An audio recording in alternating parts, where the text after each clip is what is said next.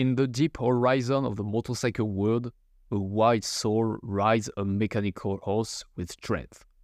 Like an Apache, she has traveled more than half a million miles in five decades.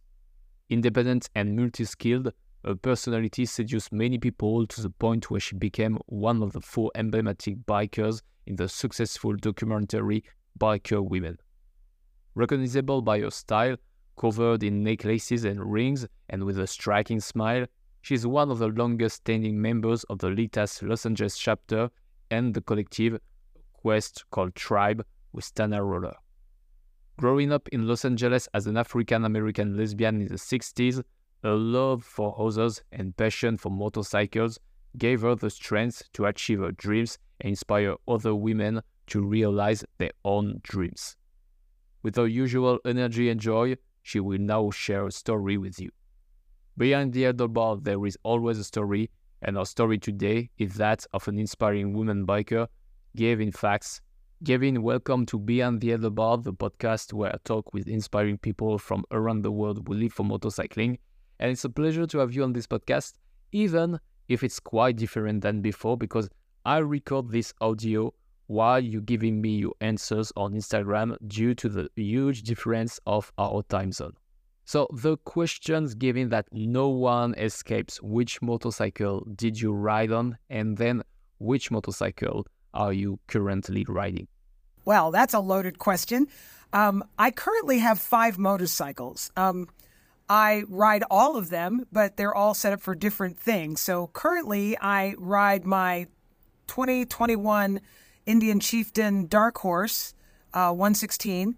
I also currently ride my 2001 Road King Harley Davidson that I have 225,000 miles on. I also currently ride my 1999 uh, 883 Hugger Sportster that I just pop around town and sometimes use to commute.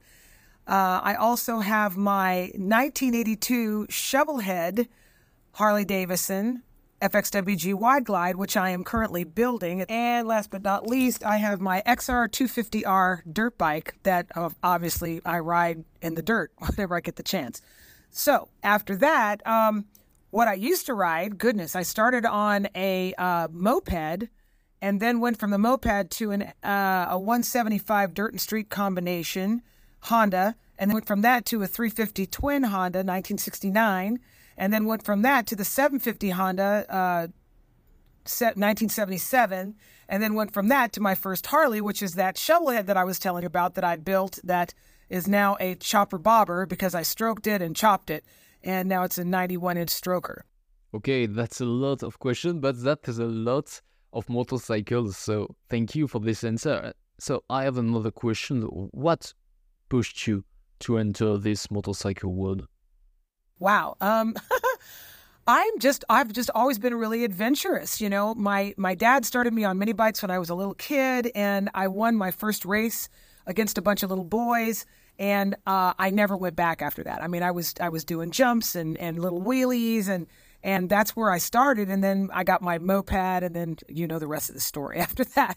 But um, yeah, I, I've just always been adventurous, and I like to get out and ride and that's what started it was the mini bike. And then once i got the moped i was like actually mobile away from the house. And then of course i just kept getting bigger bikes. I think my parents thought i was going to outgrow it. Okay so speaking of this adventurous spirit if we can say that in a way did you face many obstacles during your professional and personal life? Not only as a woman um, motorcycle rider but also as a African American lesbian during the 60s? Well, being an African American female, as you can imagine, um, yeah, I had to kind of fight my way through a lot of things. I've never, I was never raised to throw out the race card. Um, you know, I always had to work and work very hard. So I, I never thought of the fact that I was African American until I was really faced with that uh, discriminatory situation and had to go to court and won my case because I was not getting promoted and I had the best numbers in the nation. That's a long story. Um, and then, um, you know, I mean, the fact that being African American, they don't really see you. I was always put in the back of all of the groups, you know, whenever we were doing a shoot or a movie or this and that. And not until the last two decades have I really been recognized for what I've done over over the many years. And even my uh, Caucasian female writing friends have recognized that as well because they're like, why aren't you in the Hall of Fame? And it's like, well, I, I don't know. Anyway, there's obvious questions into what that could be, but I've got uh, tons of things that I've done over the years. I've done tons of documentaries, far more than a lot of women that have been recognized, but most of those women that have been recognized have been Caucasian. So up until the last probably two decades, everything started to kind of change a bit for me. Everything really changed for me, though, actually in 1995 when I shot a documentary called Biker Women that went worldwide.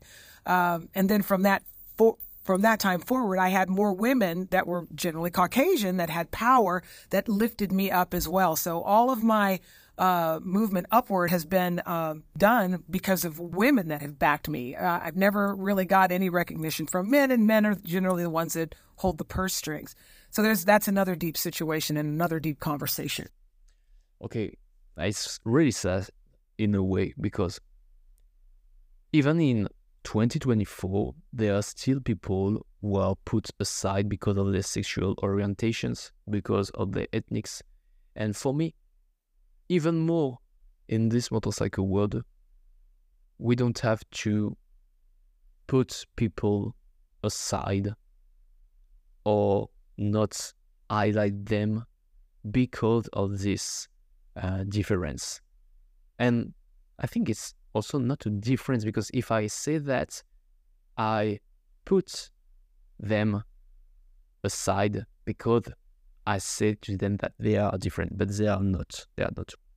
If we want to um, to say that we are different, maybe we can talk about it when we ride a motorcycle because we have different motorcycles. We have an Harley, we have an Indian motorcycle, we have a Honda, a Yamaha, etc. Okay, that's the only difference. But in a way, which we are all riders, we are all bikers, and we have to we have to remember it because it's what brought us to enter in this motorcycle. It's that bring us together and not separate from each other. Maybe in a more positive note, uh, what was and are your aspirations for this motorcycle world?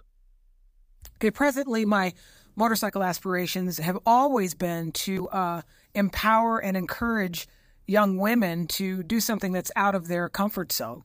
And uh, that has served me well over the, the last 45, 50 years because of doing that over the years. Now, again, in the last two decades, I'm starting to get recognition for the fact that I have been advocating for women uh, for for decades now, and now you're seeing younger women. Uh, getting into the sport because there are men that are becoming more open-minded and realizing that that women, young women and girls are just as talented on these motorcycles as boys can be. It's just that you have to take an interest in us and you have to back us and support us. If we don't have support, especially from media and monetary support and and skill support, we're never going to learn. And they're finding out now that we're pretty darn good when it comes to balance. Um, we've got a lot of women out there that are great stunt women that are doing wheelies that guys have never even been able to do. We've got women racers that are winning, winning the King of the Baggers races. We've got flat track runners, we've got hooligan runners, we've got drag strip runners now that are women, and we've got stunt riders that are outperforming the men simply because guys fathers or sons or uncles or brothers took an interest in the abilities that we had and they're teaching us at a young age just like men have always had the opportunity. So now we're getting those opportunities and and the uh, trajectory is is certainly changing over that amount of time. Yeah and this is exactly the mission the purpose of this podcast is to highlight these women bikers or even male bikers who can't find a solution to be able to live in this motorcycle to make a living thanks to motorcycling. And this is exactly what I want to share in this podcast to share the story of these unknown women or male bikers who want just to live their dreams, but who don't find these solutions to, to be highlighted. And for me, the podcast is one of the key of their success. Okay, so now I want to know what do you want to share from all this experience you had? What do you want to share for the listeners, but also maybe for women who wants to live for motorcycling? I think the one thing that I want to share from all my experiences is, you know, sometimes you have to set your fears aside and you just have to think outside the box and allow yourself to be a little bit of afraid. But the bottom line is, is ask, always ask. And, and if you don't get a yes from a person, whether it's a male or a female that's going to support you, just keep asking until you find that person that will support you and teach you and train you because that's what I did. I just kept asking. And I mean, and I was turned down I can't even count the number of times. Um, if I had quit and thought, well, you know, I'm just never going to be very good at this because nobody wants to help me, um, I would never be at the level that I'm at. Now, if I were different and perhaps maybe not African American and female, I would have had far more chances to do more things. But um, I just kept fighting and I just kept pushing and I just kept stepping one foot over the other and just kept asking. So I'd say, never say die. Okay, my drop. Never say die. I hope all the listeners heard that because it's really important. So keep pushing, continue your journey until you find the answers, until you find the solutions to your problem, until you find peace. And I think that's it. So thank you so much. Giving the f- last question I wanted to ask you is where we can follow the rest of your adventures on social networks? Okay, well, I'm all over social media um, as far as my adventures are concerned. You can you can find me. I have a YouTube channel which um, I'm going to be really uh, expounding upon in the next uh, six weeks uh, because I'm actually retiring from teaching and I'm going to be going full time motorcycling because I'm a professional motorcyclist now, you know, but you know, I had to kind of finagle that with my my regular work job that brought money in. So now that I'm getting a pension, that'll all change and I'll be able to do more things that bring me joy. All of that being music, motorcycling, singing, uh, my leathercraft work, uh, you know, all of that. So as far as my social media uh, pages are, like I said, I've got a YouTube channel.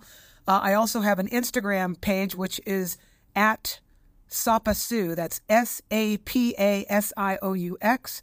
I also have my leather working company, which is Gevintage 57. That's at Gevintage 57, which is G E V as in Victor I N F A, uh, sorry, uh, T A G E 57. So it's G E V I N T A G E 57. And then I also have Lakota Cabin, which is L A K O T A Cabin on Instagram as well. And I think that's it. And then, of course, I have my Facebook page, which is Gevin Fax. And then you can find me on my uh, website, www.gevinfax.com. And that's G E V I N F A X.com. Okay. Thank you so much, Gevin, for taking this time for this interview to inspire other motorcycle enthusiasts. It was a pleasure chatting on Instagram with you and doing this funny recording. And for you, listener, if you were passionate about what we talk about in this episode, share all your motorcycle love to Gevin on the social networks. Also, subscribe to the podcast because we are always writing for a story and the next story could be yours. Gevin, see you soon in the real life, I hope so, and I wish you all the best in this motorcycle world.